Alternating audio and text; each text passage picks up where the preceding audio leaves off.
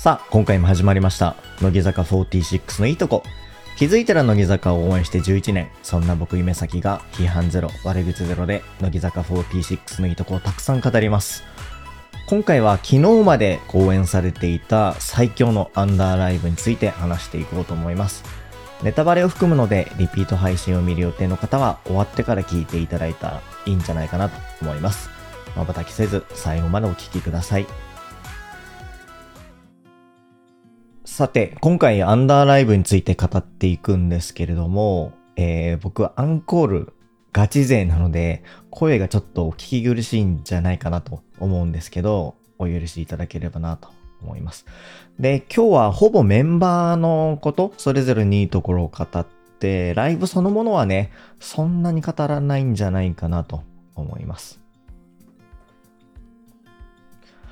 はい。で、あとですね、Spotify で聞いてる方は、ぜひアンケートへの回答をお願いします。あの、ライブのチケットで昔から気になってることがあったので、今回、えー皆さんに聞いてみたいなと思います。で、アンダーライブ、本当に良かったですね。僕、アンダーライブって大好きなんですよ。めちゃくちゃ良くて。で今回のアンダーライブはですね、えー名前の通り、34シングル、モノポリーのアンダーでやるライブですと。まあ、それ以上の説明いらないでしょう。で、ここからね、えーメンバー50音順に紹介していきたいと思います。えー久保しおりちゃん流に言うと名簿順ですね。えー名簿順に行きますけど、最初、伊藤リリアちゃんですね。えー伊藤リリアちゃんは、こう、アンダーライブの雰囲気で歌わせたら超一流だなっていう風に思います。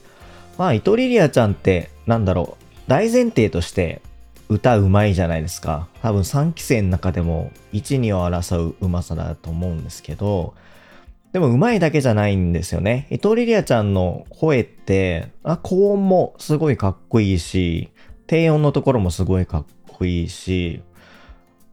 伊藤リリアちゃんって、あの、僕の衝動のイメージがあると思うんですけど、やっぱりね、かっこいい曲似合うんですよね。それからパフォーマンス以外の部分で言うとですね、まあメンバーにすごい信頼されてるなっていう感じがしました。あの MC とか演出とかっていうのを通じて感じましたし、それも3期、4期、5期、そのキー関係なく信頼されてる感っていうのをすごい感じましたね。もしかすると伊藤リリアちゃんって乃木坂で唯一の常識人だからかもしれないですね。その信頼されているのが。なんか乃木坂ってちゃんとした人少ないじゃないですか。伊藤リリアちゃんってちゃんとしてるメンバーのうちの一人だなって思います。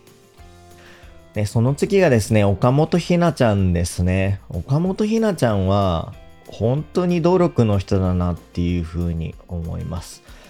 あのね、確か1日目だったと思うんですけど、MC の中で、あの、私、アンダーライブ初めてなんですよ。だからついてくので精一杯でみたいな話を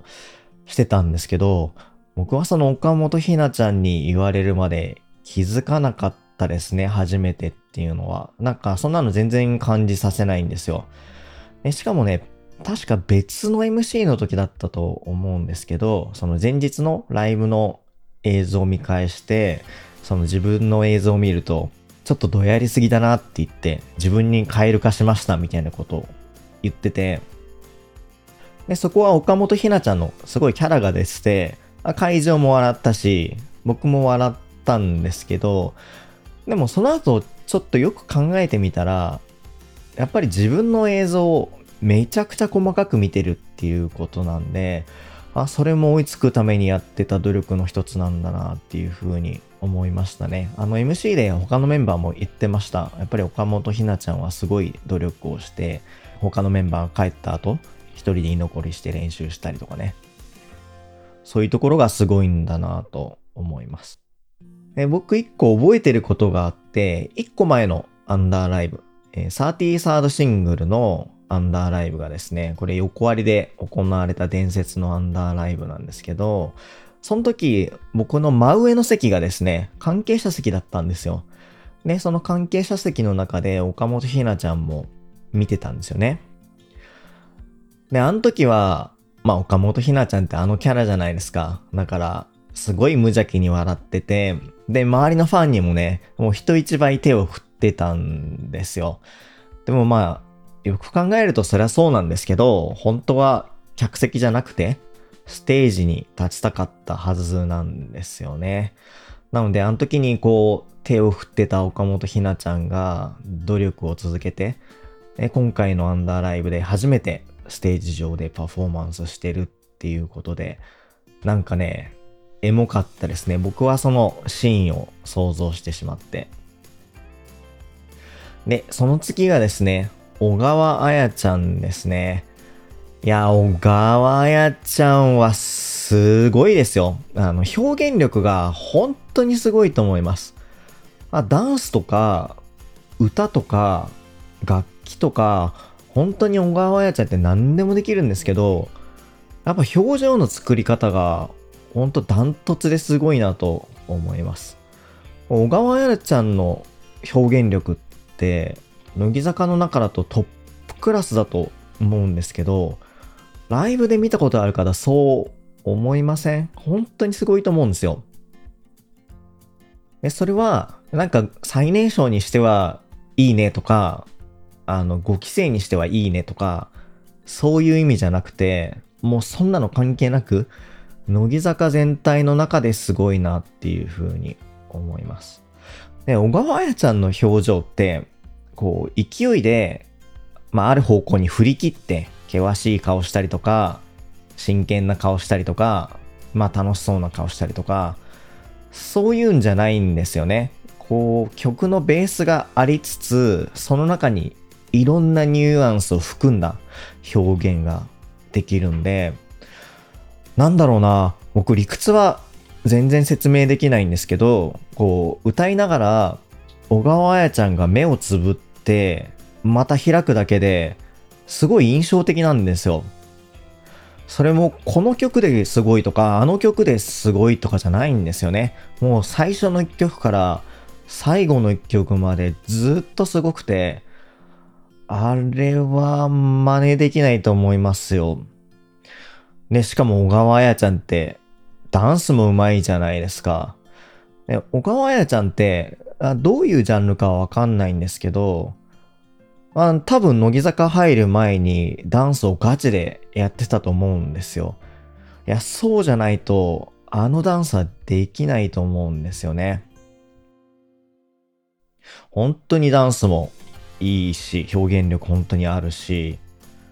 で、それ以外にも歌うまいでしょ？で、楽器できるでしょ？もうアンダーライブではドラムやったんですけど、その前はですね、えー、ピアノやったんですよね。あれ、新参者の時かな？やったので、本当に多彩ですね。だから、小川彩ちゃんって本当にステージ上の存在感がすごいんですけど、でもそれなのに、あの、ちょこんとした感じで、可愛いじゃないですか、小川彩ちゃんって。なんかアンコールの時とか、可愛い曲の時とかは、本当に小動物みたいな感じなんですよね。その幅がすごくて。あ小川彩ちゃんって多分ね、僕らが気づかないだけで、こう曲ごとに大きくなったりちっちゃくなったりしていると思うんですよ。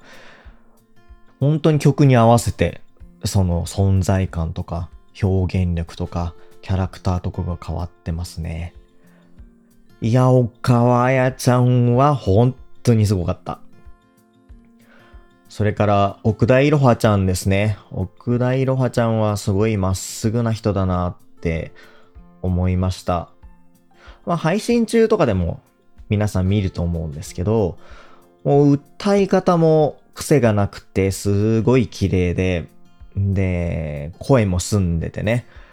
で、あと、まあ、これは今回ね、改めて思ったんですけど、声がね、スーって遠くまで伸びていく感じなんですよね。乃木坂って、まあいろんなメンバーがいるし、ね、いろんな性格の子がいて、いろんなビジュアルの子がいて、で、いろんな声質の子がいて、いろんな歌い方の子がいて、それはすごい乃木坂にとっていいことなんですけど、でもその中に奥田いろはちゃんみたいな、こう、まっすぐな子がいて初めて乃木坂らしさとか、乃木坂のイメージとかが出来上がってくんだなっていう風に思いました。で、奥田いろはちゃんってミュージカルのロミオとジュリエットに、え、出るんですけど、他の誰でもなく奥田いろはちゃんが出演するっていうのはすごい納得だなっていう風に思いました。あの、生田絵梨花ちゃんがいる時もすごい思ってたんですけど、そういう、こう、乃木坂らしい、すごいまっすぐな子がいるっていうのは、本当に乃木坂にとってかけがえないなっていうふうに思いましたね。あと、それって曲中だけじゃないんですよね。これ僕今まで気づかなかったんですけど、MC 中って、まあメンバーって喋ってるメンバーの方に体を向けてそれぞれ話を聞くんですけど、奥田いろはちゃんはね、そうじゃなくて、もうまっすぐピシッと90度、客席の方を見てるんですよね。これって多分配信では多分映らなくて、カメラは喋ってるメンバーを映すからわかんないと思うんですけど、このみんながわちゃわちゃしてる中で、一人奥田いろはちゃんがまっすぐお客さんのことを見てるっていうのは、あ、なんかやっぱちゃんとしてるなって思いますね。で、これがなんか正しいとか正しくないとか、別にそういうことじゃないんですよね。セイミヤレイちゃんとかは逆にめちゃくちゃメンバーのことをまっすぐ見て、すごいうなずきながら話を聞くんですよ。で、僕はどっちも正解だと思うし、まあそれぞれね、キャラに合ってるかどうかっていうのもあるんですけど、やっぱり奥田いろはちゃんがすごい姿勢よくお客さんのこと見てるのは、奥田いろはちゃんのまっすぐなイメージが現れてて、すごい印象的でした。それから坂口珠美ちゃんですね。坂口珠美ちゃんは、やっぱりダンスが印象的ですね。こう、乃木坂って、席が遠くて見えないんだけど、でも、その子が踊り始めると0秒で誰かわかるメンバーとか、顔も見えないのにシルエットだけで誰かわかるメンバーって何人かいると思うんですけど、坂口珠美ちゃんはそのうちの一人なんですよね。あ坂口珠美ちゃんのダンスって本当にしなやかで美しくて、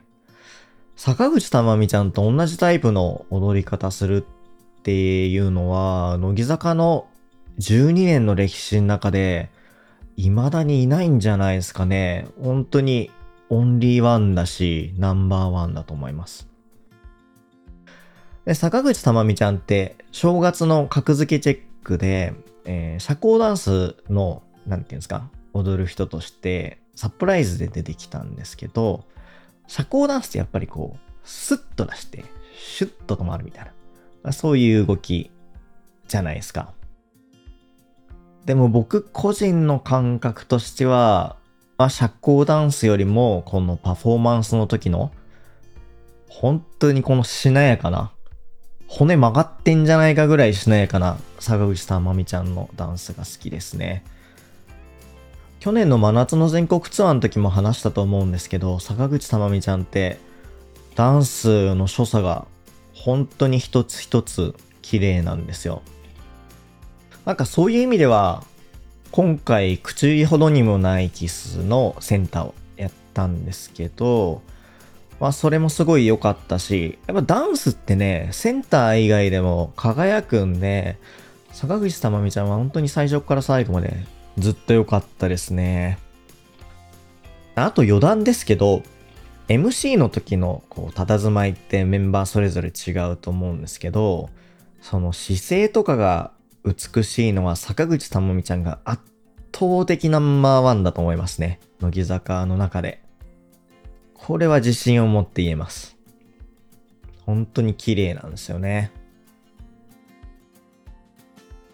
もし今まで見たことないっていう方は、ぜひ注目していただきたいなと思います。それからその次が佐藤楓ちゃんですね。で、佐藤楓ちゃんは坂口珠美ちゃんとはまた全然違う方向でダンスがすごいんですよ。で、今回届かなくたってのセンターをやったんですけど、本当に圧巻っていう感じでした。佐藤楓ちゃんのダンスって、すごいダイナミックでありながら、柔らかいんですよ。特にその腕の動きが柔らかくて。ね、このダイナミックで柔らかい動きっていうのが、この届かなくたっての演出と、もうバッチバチにハマってて。この曲はイントロから佐藤楓ちゃんにスポットライトがピーンって当たって、もうこのダンスを見ろって感じで始まるんですよ。で、その後も香料をグッて落としたりとか、あと逆にライティングをすごい派手なカラーにしたりとか、あとはシルエットにしたりとか、もうありとはあらゆる演出を使って佐藤楓ちゃんをセンターに仕立てるんですけど、そういう演出にも負けずにね、もう周りのメンバーを従えてっていう感じで、堂々のパフォーマンスでした。アンダーライブって本当に全員主役っていう感じがするんですけど、この曲に限って言えばもう佐藤楓ちゃんは主役で、あとはもう引き立て役っていう感じですね。言葉を選ばずに言うと。まあそれはそういう引き立て役にするっていう意図の演出だと思うので、そういう風に見えたっていうのが正しいんじゃないかなと思うんですけど、だからこそ佐藤楓ちゃんが本当にすごく見えました。で次は佐藤里香ちゃんですね。で、佐藤里香ちゃんはいろんな曲が合うとは思うんですけど、個人的にはやっぱり可愛い系の曲が合うよなっていう感じがしました。で、僕が一番ハマってたなっていうのが Day3 の大嫌いなはずだったっていうやつですね。ピンクちゃんっていうユニットでやったんですけど、この曲ね、可愛くて、えっと、ハニーワークスさんとのコラボで、えー、ハニーワークスさんが作詞作曲をやって、で、乃木坂からは真夏リスペクト軍団と、さゆりんご軍団が出て歌うっていう、そういう曲なんですけど、ね、この曲は本当にめちゃくちゃ可愛い世界観で、えー、衣装もそうだし、歌詞も曲も、本当にね、すべてが可愛いんですけど、で、その中で、佐藤里香ちゃんは、真夏リスペクト軍団のね、ガーリーな衣装で出てくるんですよ。めちゃくちゃこれが似合ってて、薄いピンクのね、桜みたいな色の服を着てるんですけど、これが可愛くて。ね、しかもね、それだけでも可愛いのに、あピンクの花冠をしてるんですよね。あの衣装と、あの花冠をするのって、なかなかできないですよ。佐藤里香ちゃん本当に似合ってました。その大嫌いなはずだったのえー、曲はですね、ピンクちゃんっていうユニットがやって、で、みんな可愛かったんですけど、あのピンクちゃんに佐藤里香ちゃんがいることで、より可愛さが一回り、二回り良くなったんじゃないかなと思います。で、その次がですね、セイミアレイちゃんですね。で、まあ、セイミアレイちゃんは、皆さんのイメージ通りだと思うんですけど、あ、軽い曲似合うなっていう感じがしました。でも、それは、セイミアレイちゃんのキャラに合ってるとか、あと笑顔がすごい可愛いから合ってるとかっていうのに、まあ、注目が行きがちだと思うんですけど、でもやっぱね、ダンスとかそういう動きもそうなんですよね。本当によく見てると、こう、手首の角度一つとか、腰をひねる動き一つとか、まあそういう一つ一つがね、ちょっとずつなんですけど、他のメンバーと違うんですよね。さっき坂口珠美ちゃんのところで、まあダンスを見ただけですぐに誰かわかるっていう風に話したんですけど、まあセイミアレイちゃんもその一人かなっていう風に思いますね。で、それはなんか動きが大きいからとか、元気だからっていうだけじゃなくて、まあさっきの全部含めて、動きがもうセイミアレイちゃんの型にはまってるんですよ。まあ、型が確立してるって言えばいいのかな。だからすぐわかりますね。で、あと今回真逆の話になるんですけど、何よりも印象的だったのが、まあ、アクチュアリーなんですよね。で、アクチュアリーのイントロの部分が異常にかっこよかったですね。で、これがね、なんでかっこいいかっていうと、僕はうまく説明できないんですよね。多分、乃木坂のファンじゃない人に、どこがいいのって聞かれて、いや、イントロの部分で帰国子女の子が英語でポエトリーリーディングするんだよって言っても、多分その一般の方は、あ、乃木坂のファンってそんなちょっとしたことで喜ぶの？みたいな。ちょっと価値観わかんねえな、みたいになるかもしれないんですけど、でも乃木坂のファンにとっては、まあ、そんな細かいこと説明するまでもなく、あそこってすごいところなんですよね。で、このね、イントロの部分は本当に会場が湧くんですよ。You know I need to find something real bad ってとこね。で、本来ここって曲の構成的には盛り上がるとこじゃないと思うんですよ。だって、イントロだし、この曲って割と A メロ抑えめで入る曲だと思うんですよ。だからどっちかっていうとここは騒がずに静かに A メロを入って曲を聴くっていうポイントなんじゃないかなと思うんですけど、でも、あれやられるとね、たとえそこが湧くポイントじゃなくても、湧きますよね。あの、セイミアレイちゃんがあそこ言うところで湧くし、もう3日間ともやっぱあそこで湧きましたね。えー、そういうのも含めて、アクチュアリーって中西アルノちゃんとセイミアレイちゃんが揃って完成形だなと思いました。その他でね、見るのもそれはそれでいいんですけど、この2人が揃った時のアクチュアリーって、こう心にダイレクトに響いてきちゃうんですよね。誰かわかんない人の声じゃなくて、セイミアレイちゃんの声で始まって、で、サビ前で中西アルノちゃんがシャウトしてっていう。今までこういう曲ってありましたかね？表題曲なんだけど、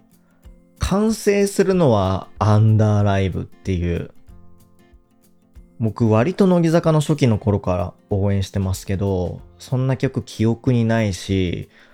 まあ今後出てくるかどうかも正直わかんないですね。で、それだけすごい表題曲を、なんかアンダーでしか聴けないっていうのは、まあなんかちょっと皮肉だなっていう感じはするんですよね。あの、もちろんね、えー、二人とも選抜で活躍してほしいなとは思うんですけど、でも、あのアクチュアリーを生で聞いちゃうと、まあ、こういうことね、願っちゃいけないのかもしんないんですけど、なんかいつまでもあの曲をアンダーライブで聴いていたいなっていう気がしました。もし二人とも選抜に行ったとして、このアンダーライブで、このアクチュアリーだけ二人に歌いに来てほしいですね。いや、よかった。えー、次が、中村れのちゃんですね。中村れのちゃんはね、美しいですね。なんかすべてにおいて美しい気がしました。あ、例えばですけど、歌も綺麗ですよね。あの今回、えー、歌チームはソロパートが結構多かったんですけど、あ、歌チームっていうのはその構成上ね、二つチームに分かれてやるところがあったんですけど、その歌チームのところで中村れのちゃんってこんなに綺麗に歌うんだって思いました。あの、声質もそうだし、歌い方もそうだし、すごい綺麗でしたね。あの声はやっぱりソロパートで聴けて、なんて言うんだろう、すごい価値があるっていう感じだと思うので、今回アンダーライブでソロパートが聴けてよかったなっていう気がします。まあ、そりゃ25年やってきたミュージカルの最後にキャスティングされるわって思いました。で、それからビジュアルがマジでやばいんですよ。え僕、一日すごいいい席に当たって、アリーナ席の一番通路側だったんですよ。で、通路側っていうことは、そこをね、トロッコが通るんですよね。で、その時の中村れのちゃんとの距離が、まあ、1メートルとか、1.5メートルとか、まあまあ、そのぐらいの距離なんですよ。で、その距離をね、中村れのちゃんが通ってたんですけど、これやばいなと思いました。あの、この子とかじゃなくて、これって感じでしたね。こう、なんて言うんだろうな。こう、人間と彫刻の間ぐらいの存在。その彫刻寄りの人間っていう感じでした。本当に人と思えないぐらい綺麗でしたね。いや、中村れのちゃんってね、ちょっと頭がよろしくない以外は本当に完璧だと思います。で、じゃあその距離でトロッコ見れたからレスもらえたかっていうと全くもらえなかったですね。えー、目も合わなかったし、なんならこっちの方も向かなかったですね。まあそこは残念ですけど、すごいいい思い出になりました。で、その次、林瑠奈ちゃんですね。林瑠奈ちゃんは本当に歌がうまいですね。4期生の中でも本当に1位、2位を争ううまさだと思うんですけど、あ特に、あ、これ個人的な感覚なんですけど、Day3 最終日はえぐかったですね。林瑠奈ちゃんがソロの歌割りのとこ歌ってるとき、こう、内心ガッツポーズですね。これが林瑠奈だよみたいな。ね、さっきも話したんですけど、えー、歌のですね、パートがあって、で、そこに歌うまメンバーが集まって歌うんですけど、まあ、歌うまメンバー集めたっていうことは、当然、林瑠奈ちゃんがそこにいるわけなんですよ。いないわけないんですよね。で、その歌うまメンバーの中で歌うね、ちょっとジャズィーなアレンジなんですけど、それがまた林瑠奈ちゃんのね、良さを引き立てたなっていう感じがします。あれで林瑠奈ちゃんの歌聴いて本当に良かったなと思いました。で、もう一個は、さざ波は戻らないですね。で、この曲は2個前かなのアンダー楽曲なんですけど、伊藤リリアちゃんとのダブルセンターなんですよね。で、選抜のダブルセンターもいいんですけど、アンダーはね、こう人数が少ないからこそ、ダブルセンターやると、この二人が他のメンバーを引っ張ってってる感がすごい強くていいんですよね。ねしかも伊藤リリアちゃんとの歌うまコンビでしょ？これはね、最強でしたね。よかった。で、次が、松尾美優ちゃんですね。松尾美優ちゃんは、マジでかっこいいんだ。あ今回、錆びたコンパスのセンターをやったんですけど、ちょっとね、錆びたコンパスの紹介する前に、この曲の前のパフォーマンスを紹介したいんですけど、この曲の前は、フラッグを使ったパフォーマンスがあったんですよ。えっと、旗がね、大きさがどのぐらいこう、竿の部分が2メートルぐらいの感じ？そんなないか ?1.5 メートルとか。まあまあでも結構大きめの旗をメンバー全員が持ってるんですよね。で、そこの旗のところに、乃木坂46 Underline って書いてあって、もうこの時点ですっごいかっこいいんですけど、でそのかっこいい旗を持って、かっこいい曲に合わせてメンバーがね、旗を振りながら、こう、ステージ上、縦横無尽に、フォーメーションで歩いていくわけですよ。でこれが、ド迫力で、本当に、あっけに取られちゃいましたね。アンダーライブ本当に全部良かったんですけど、ここは結構ハイライトだったと思います。で、このかっこいい演出って、やっぱりアンダーライブだからこそハマるし、で、あの人数だからこそね、インパクトがあったんだと思うんですよ。その14人っていうね。で、あの14人よりも多くても少なくても全然違う印象になったんじゃないかなと思います。少なくとも選抜の人数やしたら全然別物だと思いますよ。はい。で、本当にいいところだったんで、話が長くなっちゃってたんですけど、何の話をしようと思ったかっていうとですね、松尾美優ちゃんのセンターの錆びたコンパスは、このフラッグパフォーマンスで、会場をぐっとわしづかみにしたまま、曲が止まらないで、そのまま入ってくんですよ。で、松尾美優ちゃんがね、さっきまで回してた旗を、こう、右手一本で、こう首の後ろに乗せて、で、乗せたところで、えー、錆びたコンパスのイントロが始まるんですよ。で、最初松尾美優ちゃんが、こう、見下したみたいな顔で見てきて、で、軽くニヤッとしたところで、イントロの最後まで、一人で旗を思いっきりぶん回し始めるんですよね。で、さっきまでは全員で旗を持って、まあ上に上げたりとか、ぐるぐる回したりとかして、ステージ上で演出してたんですけど、このイントロの部分で松尾美優ちゃんがやってる時は、もう他のメンバーは旗を回さないで、松尾美優ちゃんだけが、こう会場の注目を全部集めてパフォーマンスするんですけど、そこはマジでかっこよかったですね。あれって松尾美優ちゃんの身長とか、あと体の使い方とかができるからだと思いますし、あと、やっぱりファンがね、えー、他の人にこびない松尾美優ちゃんの性格を知ってるからこそ、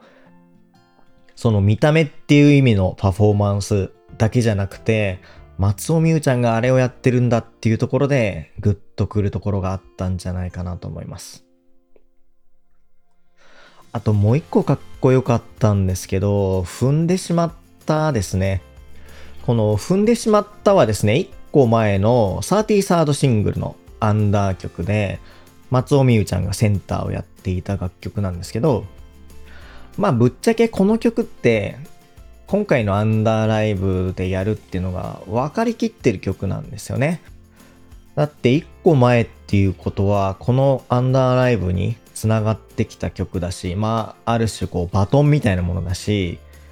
で、センターだった松尾美優ちゃんも今アンダーライブにいるし、で、曲調もアンダーライブに合ってるし、だからもう誰もがね、この曲をやるって分かってるんですけど、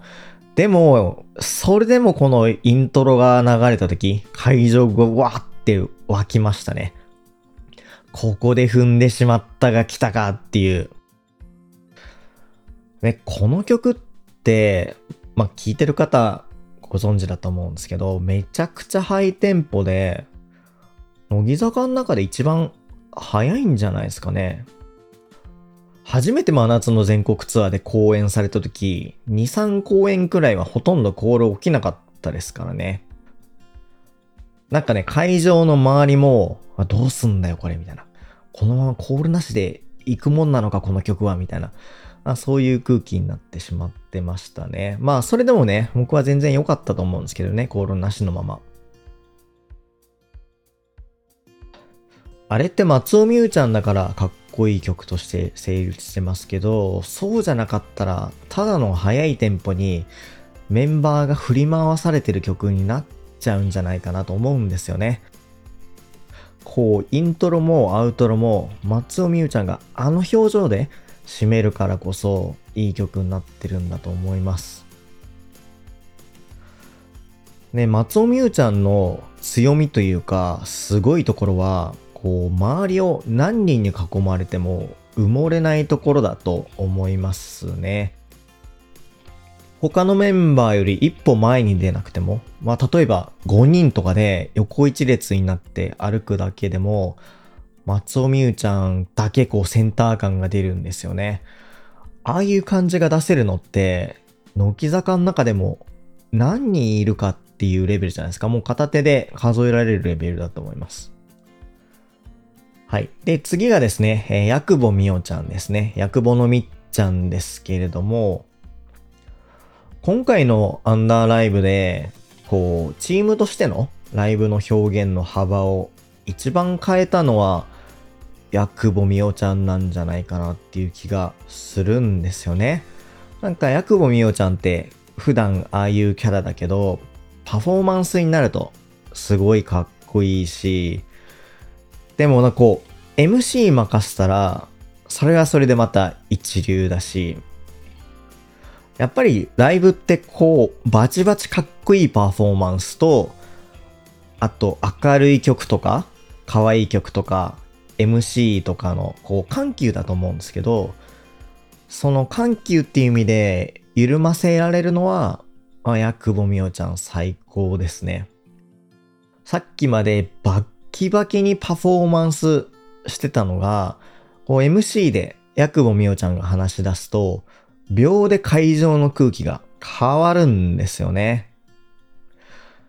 で、変わってるのは多分会場の空気だけじゃなくて、メンバーの雰囲気も、あの、ヤクボみおちゃんが喋り出すことによってすごい変わる気がします。MC だけじゃなくて楽曲もそうですね。あ最終日で言うと、大嫌いなはずだったとか、あと、ハウスとか、ロマンスのスタートとか、綾久保美桜ちゃんってそういうかっこいいパフォーマンスもできつつ、可愛いパフォーマンスをできるっていうのが、まあ、いいところ、すごいところなんじゃないかなと思います。え吉田屋のクリスティちゃんですね。えー、吉田屋のクリスティちゃんは今回のライブで一番個人として注目を浴びるような演出になってたかなと思います。あの、吉田屋のクリスティちゃんがメインになってるコーナーがですね、3日間ともあったんですよ。だから、そのライブの中でもすごい話す時間が長かったんですけど、こう、改めて思ったのは、乃木坂の最年長が吉田屋のクリスティちゃんでよかったなっていう風に思いますね。こう、人当たりの柔らかさと、あと、まあ、後輩への優しさと、そこなんか MC のところで出てきたりしたんですけど、あと、まあ、ちょっとしたアドリブなんかもあったんですけど、こう、ファンへの人当たりの優しさとかね。最年長が吉田屋のクリスティちゃんじゃなかったら、またちょっとグループになってたと思うし、またちょっと違うアンダーライブになってたんじゃないかなと思いますね。あの、新内舞ちゃんの時も思ったし、あと、秋元真夏ちゃんの時も思ったんですけど、うん、なんか後から振り返ってみると、意外に最年長のメンバーのキャラクターって大事な気がしました。はい。で、ライブのパフォーマンスの話に戻りますけど、吉田屋のクリスティちゃんはね、歌のうまさが際立ってましたね。で、ソロ歌唱も多かったんですけど、吉田屋のクリスティちゃんって、うまいだけじゃなくて、声も優しいんですよね。こう、角のない声をしてるというか、丸い声をしてるというか、まあ、ビジュアルも性格も歌もこう、すべてが優しいメンバーだなっていうふうに思いましたね。あと、乃木坂の中で一番アイドルアイドルしてる気がします。はい。ということで、ここまで13人の話をしてきましたけれども、どうだったでしょうか。えー、乃木坂のメンバーって本当に一人一人魅力があるしあ、それがちゃんと伝わってくるのがアンダーライブだなというふうに思いました。そして最後にお話しするのが中西アルノちゃんですね。ザッチョさんの中西アルノちゃんですけど、今回のライブで中西アルノちゃんを説明するのって本当に難しいんですけど、なんか一言で言うなら主人公っていう感じがしましたね。あの主役じゃなくて主人公。もう全てにおいて主人公だなっていう風に思いました。あの、昔、生駒里奈ちゃんがいた頃、だからもう6年前とかですね。僕は、生駒里奈ちゃんが、こう、乃木坂の主人公だと思ってたんですよ、ずっと。こう、主役って、まあ、特に乃木坂の場合は、どんどん変わってくじゃないですか。でも、主人公って変わらなくて、こう、センターの役割っていうのは、まあ、生駒里奈ちゃんからね、どんどん他のメンバーに移っていったわけなんですけど、僕個人としては乃木坂の主人公はずっと生駒里奈ちゃんだったんですよ。で、その後、生駒里奈ちゃんは乃木坂を卒業して、で、乃木坂から主人公がいなくなって、というか、あの、主人公がいらなくなったっていうことだと思うんですよ、乃木坂って。っていうのは、まあ初期の頃はね、乃木坂が進むべき道ってなかったんで、生駒里奈ちゃんがもうボロボロになりながら、もう突進していって切り開いて、で、他のメンバーが必死でそれに続いて道を作ってったみたいな感じだと思うんですけど、今の乃木坂は昔よりもこう進むべき道が見えてるんで、こうみんなで道を作るっていうのが、まあ今の時代なんですよね。だから主人公って別にいなくても、乃木坂はどんどん強くなれると思うんですけど、そこに突如現れたのが中西アルノちゃんだと思いますね。で、もう本当に何やってもすごいんですよ。ソロパート歌ったらみんなが聴き入るし、で、これ聞き入るのはあれですよ。ファンだけじゃなくてメンバーもそうなんですよね。一緒に出てるメンバーもそうだし。で、ドラム叩いたらもう会場中全員注目させるし、で、シャウトしたら客がドカーンって湧くんですよ。もうあれだっつって。だから中西アルノちゃんが出てくると、あ、今からライブの流れが変わるぞとか、あ、今から何か起きるぞっていう意味で、こう、いい意味で予測できない感じがするんですよね。だから、推しメンがいる方って、ライブ見てるときって、その推しメンをね、ずっとステージ上で追うと思うんですけど、でも、同じステージに推しメンがいるのに、なんか気づいたら見ちゃってたみたいのが、中西アルノちゃんだと思うんですよね。なんか中西アルノちゃんがパフォーマンスしてると、なんか見ざるを得なかったみたいなね。だから今回センターだからとか座長だからとかっていうので目立ってたっていうのももちろんあるんだと思うんですけど、でもそれ以上に中西アルノちゃんの器なんかそれがこう会場を飲み込んでしまったっていう感じがしました。なんか生駒里奈ちゃんはこう生き様っていう意味での主人公だったら、中西アルノちゃんはステージの上での主人公っていう気がします。そのステージの上とか会場、観客、すべてを持ってっちゃうっていう意味で、本当にすごいなと思いました。ただ中西アルノちゃんには、一個、まあ割とデカめの問題があるんですよ。で、それが何かっていうと、中西アルノちゃんってアンダーライブをやる上で欠かせない存在になっちゃったんですよね。こう乃木坂のファンがアンダーライブに行った時に、そのステージ上に中西アルノちゃんがいるっていうだけで、それだけでもう魅力の一つなんですよ。でもそれは選抜だって同じ話で、その音源の収録の時もそうだし、テレビ番組もそうだし、MV もそうだし、中西アルノちゃんにはいてもらいたいと絶対思うはずなんですよね。でもそれの両立ってできないわけじゃないですか。両方やってくれないですかねダメですかねもう選抜とアンダー両方で活動してほしいんですよ。まあもちろんね、そんな時間はないんですけど、ファンとしては本当に両方で見たいですね。というわけでメンバーのいいとこを紹介してきましたけど、最後にチロッとね、ライブ全体の話なんかもしようかなと思います。で、もうオープニングで感じたことがあって、やっぱりライブってカラーがあるよなっていうのは感じましたね。今回ね、もうオープニングから怒涛の攻めなんですよ。もう MC もやらないし、VTR も差し込まないし、もう30分ぐらいじゃないかな。もうパフォーマンスし続けてたんですよね。それはパフォーマンス上の演出で、いや、私たちは楽しいイベントにしに来たわけじゃなくて、こうパフォーマンスを通じて最高のライブを作りますっていう意味もあっただろうし、あとまあ早めに MC をやればね、皆さん今日は楽しんでますか？とか、もっともっと盛り上がりますか？とか、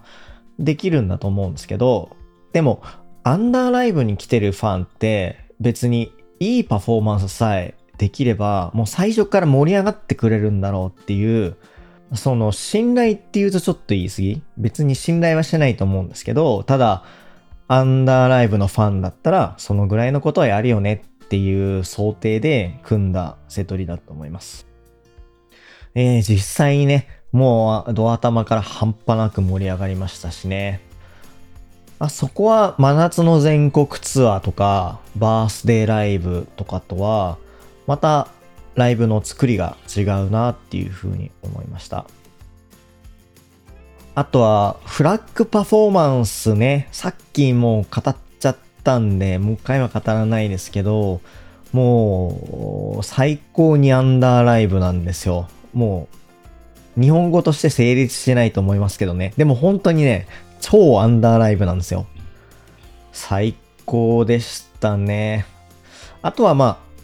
毎回思うんですけど、アンダーライブって同じメンバーでやることは二度とないんですよね。